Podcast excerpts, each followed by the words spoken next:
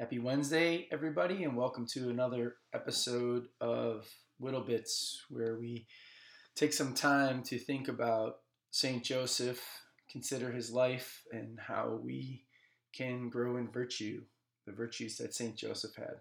Today, I'd like to start with a, a memorare to St. Joseph, the Father, Son, Holy Spirit. Amen. Remember, O most chaste spouse of the Virgin Mary, that never was it known that anyone who fled to thy protection, implored thy help, or sought thy intercession was left unaided. Inspired by this confidence, we fly unto you, our spiritual Father, and beg your protection. O foster Father of the Redeemer, despise not our petitions, but in your goodness hear and answer us. Amen. Father, Son, Holy Spirit. Amen. Peace be with you as we are now in the fourth week of Advent. And as I consider last week's talk and now contemplate peace for this fourth week of Advent, I wonder how Joseph obtained, maintained, and grew in peace during his life.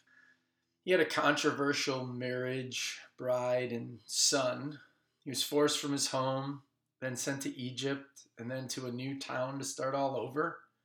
Knowing the amazing gift that is Jesus was with him, and he had to protect him, provide, and teach him. I don't know how any one of us could expect not to be stressed, anxious, or agitated, or at least worried by all of those events. All of them which were cast upon him, not readily chosen by him.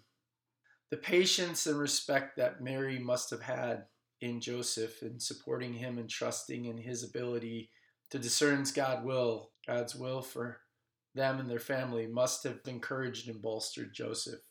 But what I truly believe was the grace behind Joseph's peace was the virtue of temperance.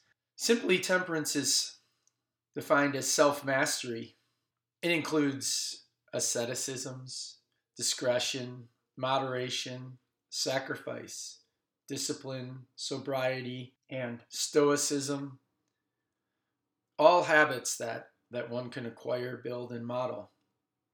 Whether it was a total grace or a combination of grace plus parenting, plus a simple carpenter's life, or fully self chosen by Joseph, he possessed these characteristics and virtues to a great degree. St.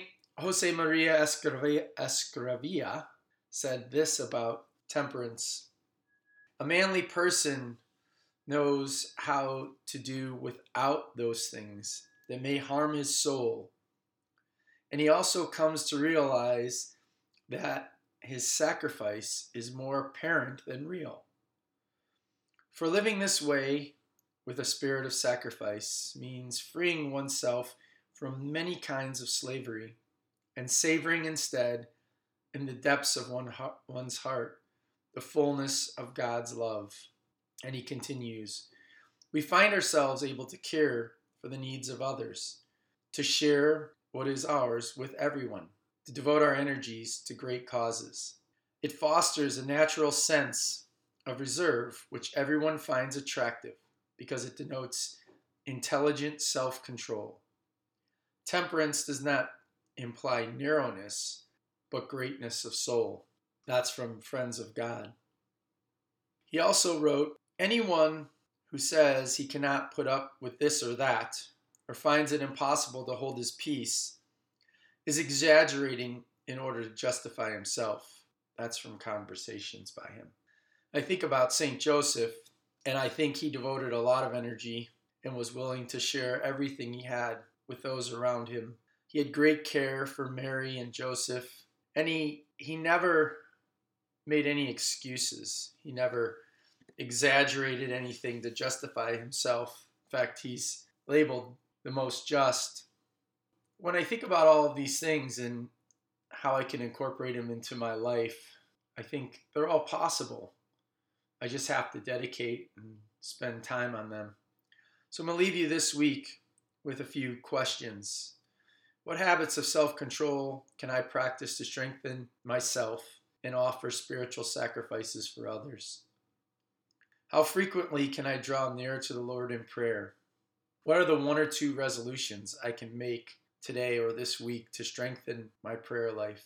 And then pray to the Holy Family to protect your family and all the families of the world. Think about how you're going to make this Christmas brighter, more cheerful, more faith filled for your family, friends, and neighbors. And I'll close today with a prayer for families. O Lord Jesus, you lived in the home of Mary and Joseph in Nazareth. There you grew in age, wisdom, and grace. As you prepared to fulfill your mission as our Redeemer, we entrust our family to you. O blessed Mary, you are the mother of our Savior. At Nazareth, you cared for Jesus and nurtured him in the peace and joy of your home. We entrust our family to you. O Saint Joseph, you provided a secure and loving home for Jesus and Mary and gave us a model of fatherhood while showing us the dignity of work. We entrust our family to you. Holy Family, we consecrate ourselves and our family to you. May we be completely united in a love that is lasting, faithful, and open to the gift of new life. Help us to grow in virtue, to forgive one another from our hearts, and to live in peace all our days. Keep us strong in faith, persevering in prayer, diligent in our work, and generous towards those in need. May our home, O Holy Family, truly become the domestic church where we reflect your example in our daily life. Amen. Jesus, Mary, and Joseph, pray for us. And as always, remember, go to Joseph.